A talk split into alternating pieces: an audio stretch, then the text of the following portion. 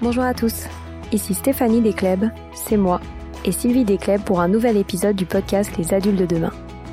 Les adultes de demain, c'est un échange autour de l'éducation et la parentalité, pour éduquer autrement. C'est aussi un livre qui s'intitule Offrir le meilleur aux enfants et qui est disponible dans les librairies et en ligne à partir du quatre mai. Vous trouverez le lien sur notre compte Instagram et sur notre site les adultes de demain point com.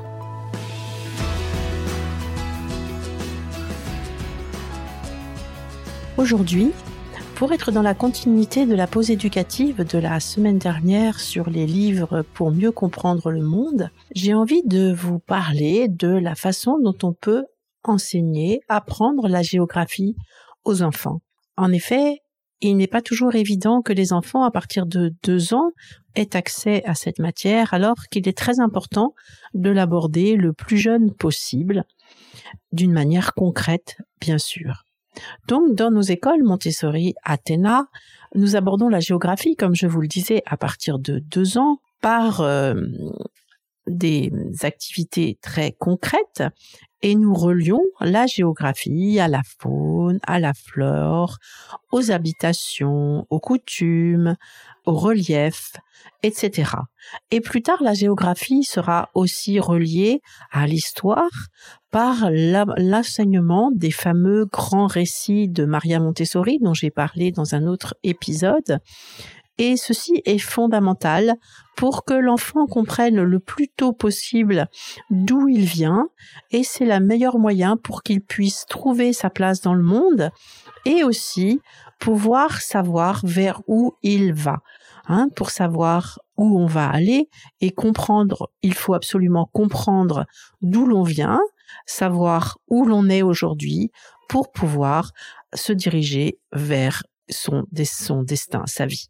De plus, euh, apprendre la géographie le plus tôt possible va leur donner une grande ouverture d'esprit, une grande curiosité, un sens de l'observation, et ils vont développer euh, leur confiance en eux-mêmes.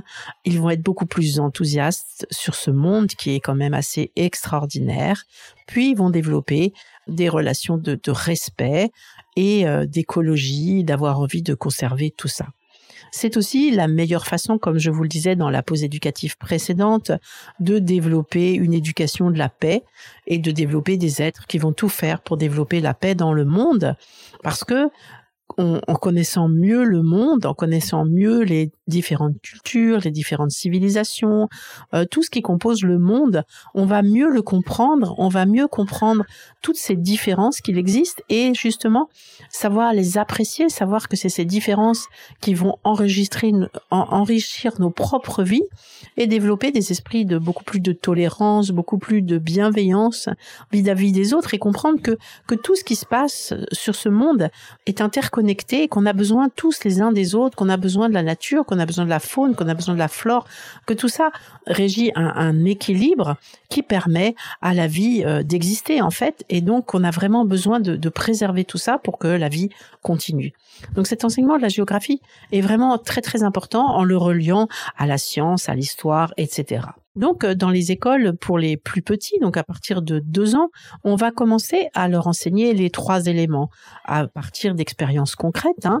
Donc, qu'est-ce que c'est que la terre? Qu'est-ce que c'est que l'eau? Qu'est-ce que c'est que l'air?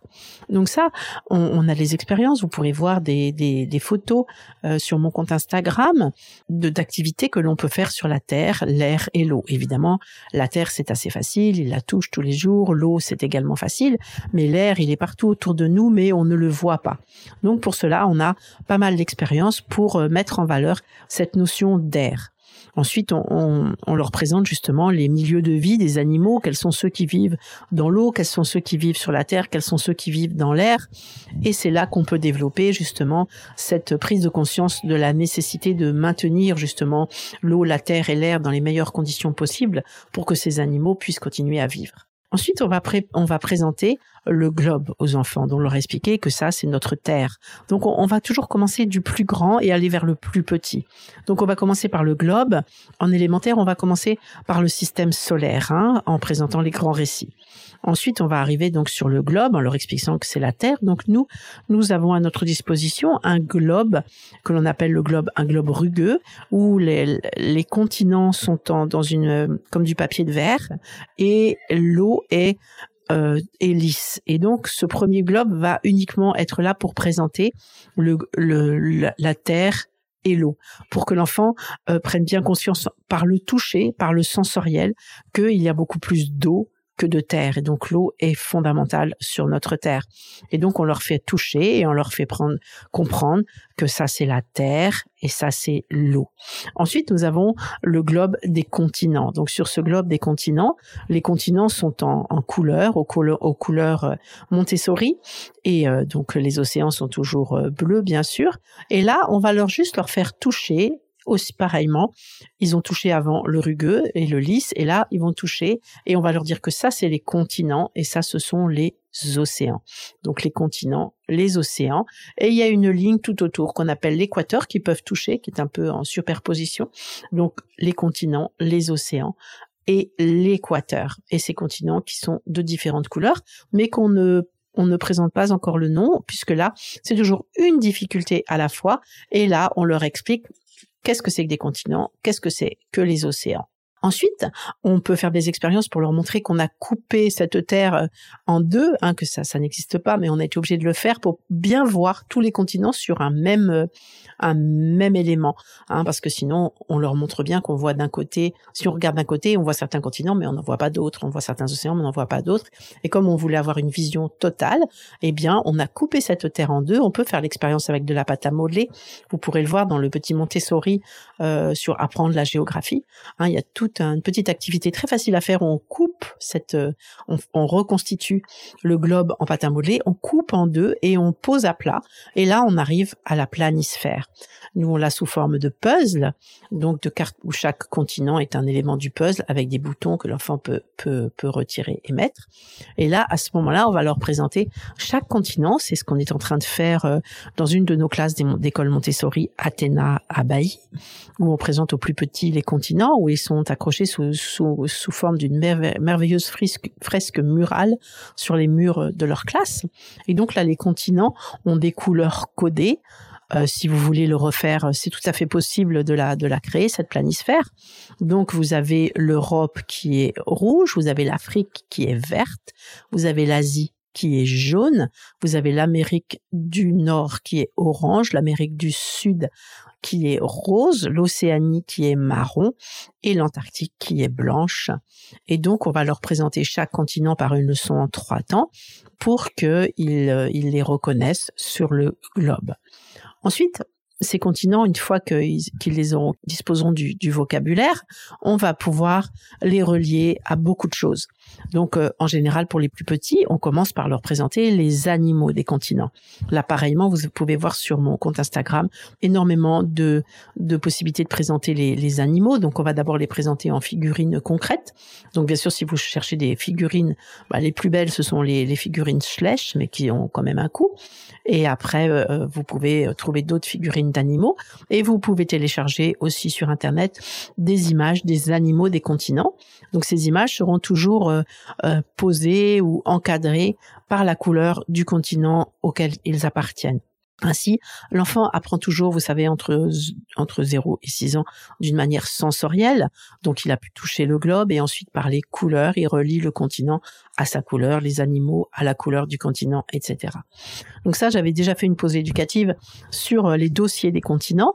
Donc, on peut faire des dossiers sur les habitats, sur la végétation, sur les monuments, sur les marchés, sur la cuisine, sur les fruits, sur les légumes.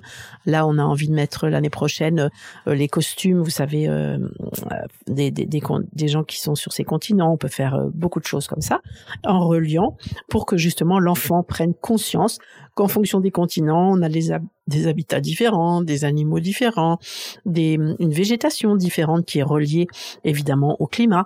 Et comme ça, ils prennent vraiment conscience de euh, pourquoi on vit différemment dans un autre continent. Et par contre, on va relier tout ça aux habitants des continents. Et là, ils vont vraiment pouvoir comprendre que même si on a une maison différente, qu'on vit dans des paysages différents, qu'on, qu'on est entouré d'animaux différents, euh, de monuments différents, de langues différentes, en fait, avec ces photos, des familles ou des enfants euh, sur lesquels on voit les émotions. C'est important, parce que j'ai vu beaucoup de dossiers sur Internet, mais on voit pas les émotions. Et l'important, c'est que l'enfant comprenne que quel que soit l'endroit où l'on vit, on est les mêmes à l'intérieur, c'est-à-dire qu'on est, on est heureux, on, on sourit, on rit quand on joue, on est, les enfants sont contents, ils peuvent pleurer quand ils sont pris, c'est pour vraiment qu'ils comprennent qu'à l'intérieur d'eux-mêmes, on est tous les mêmes.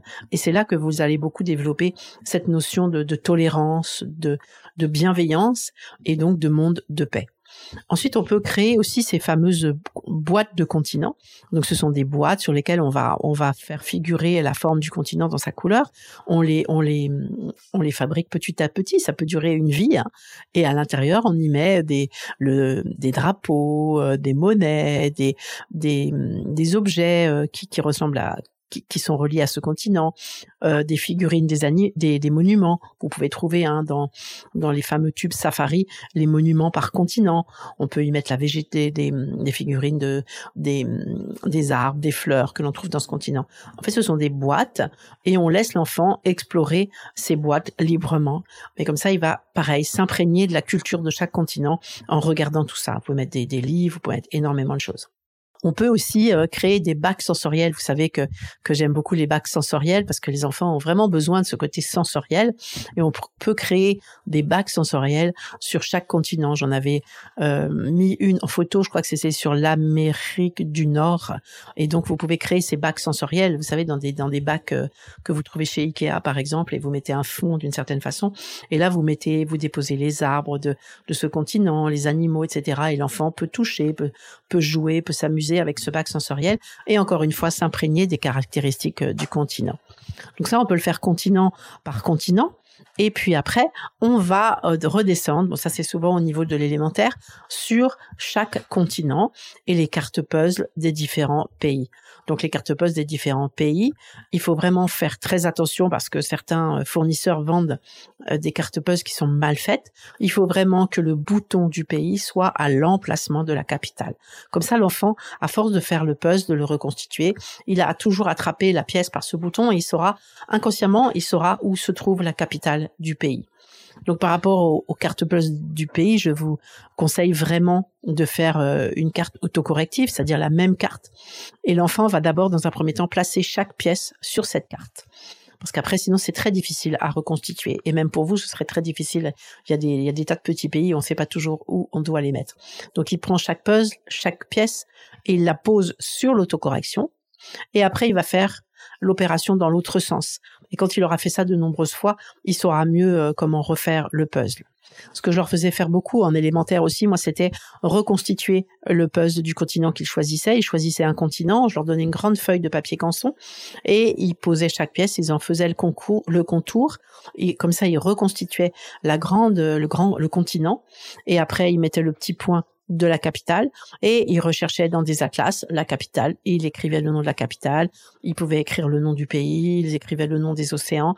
En fait, c'est un travail sur beaucoup de plusieurs semaines et euh, ils aiment beaucoup faire ça. Après, ils peuvent faire ça pour chaque continent, ils peuvent les colorier.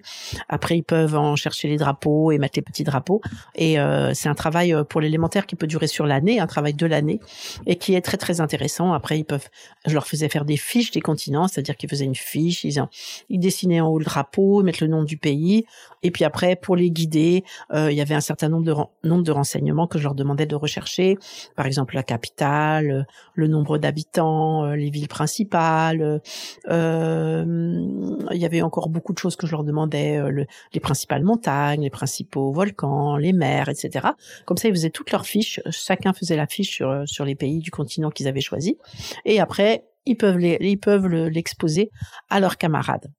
Donc ça, c'est vraiment, euh, c'est vraiment une façon de, de bien connaître le monde. Hein. On peut y introduire euh, les hymnes, et cetera. On leur fait aussi un matériel qui est vraiment très intéressant, qui s'appelle les formes de terre et d'eau. Donc ça, c'est, ce sont des, des petits plateaux euh, qui, qui fonctionnent en paire. Hein. Par exemple, l'île va fonctionner avec le lac, hein, parce que ça fonctionne comme ça en paire. Hein. Donc le lac, c'est l'eau au milieu de la terre et l'île, c'est la terre au milieu de l'eau.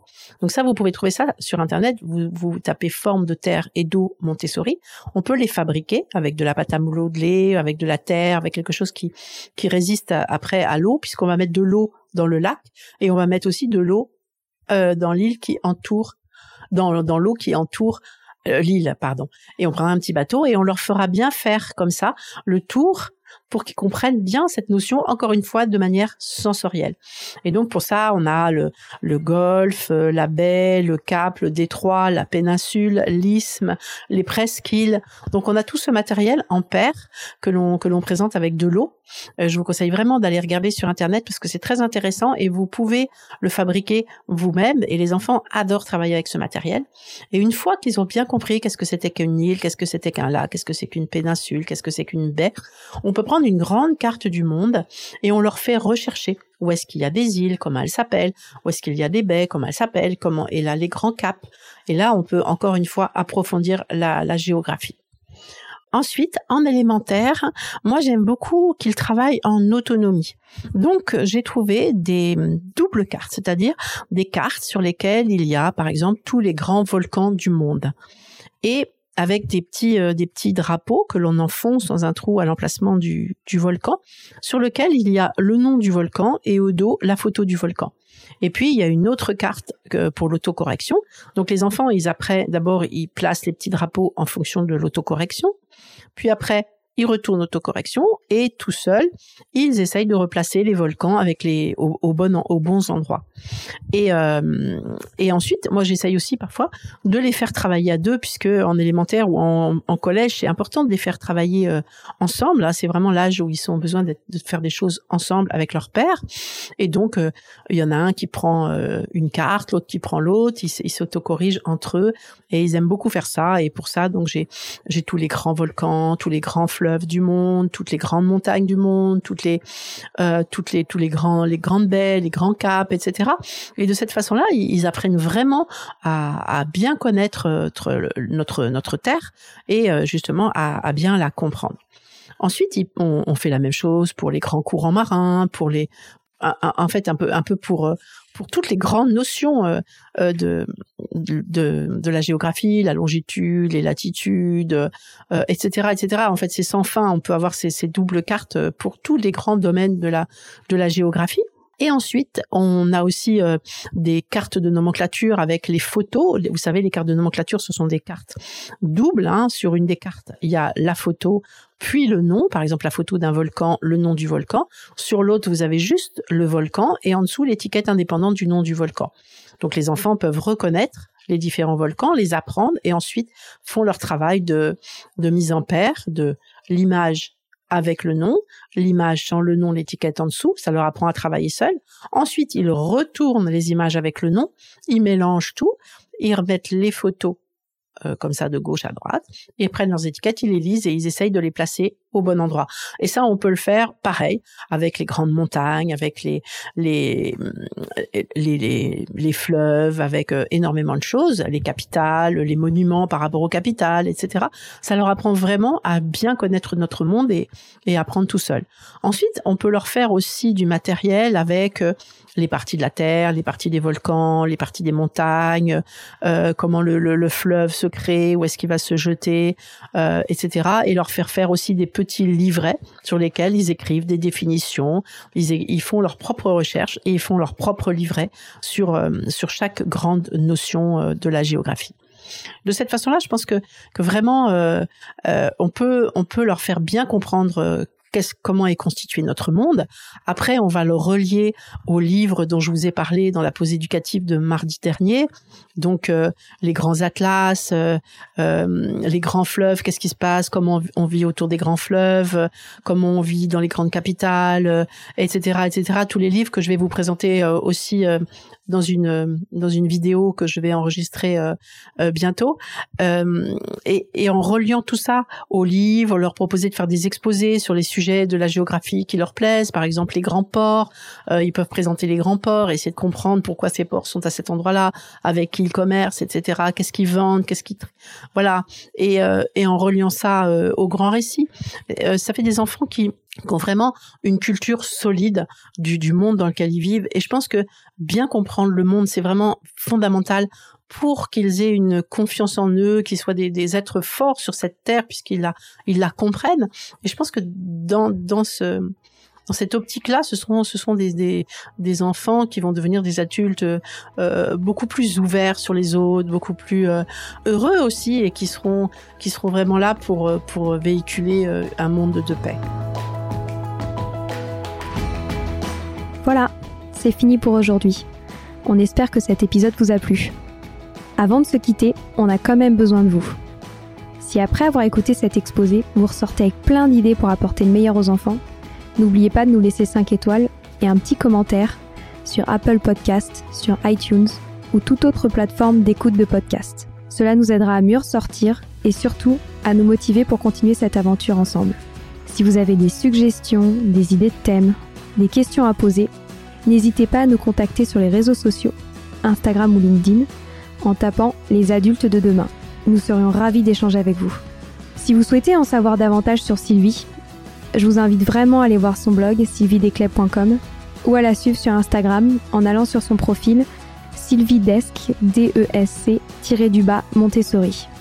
Enfin, si vous souhaitez en savoir plus sur le calendrier des prochaines formations Montessori, rendez-vous sur w w w point apprendre tiret montessori point f r.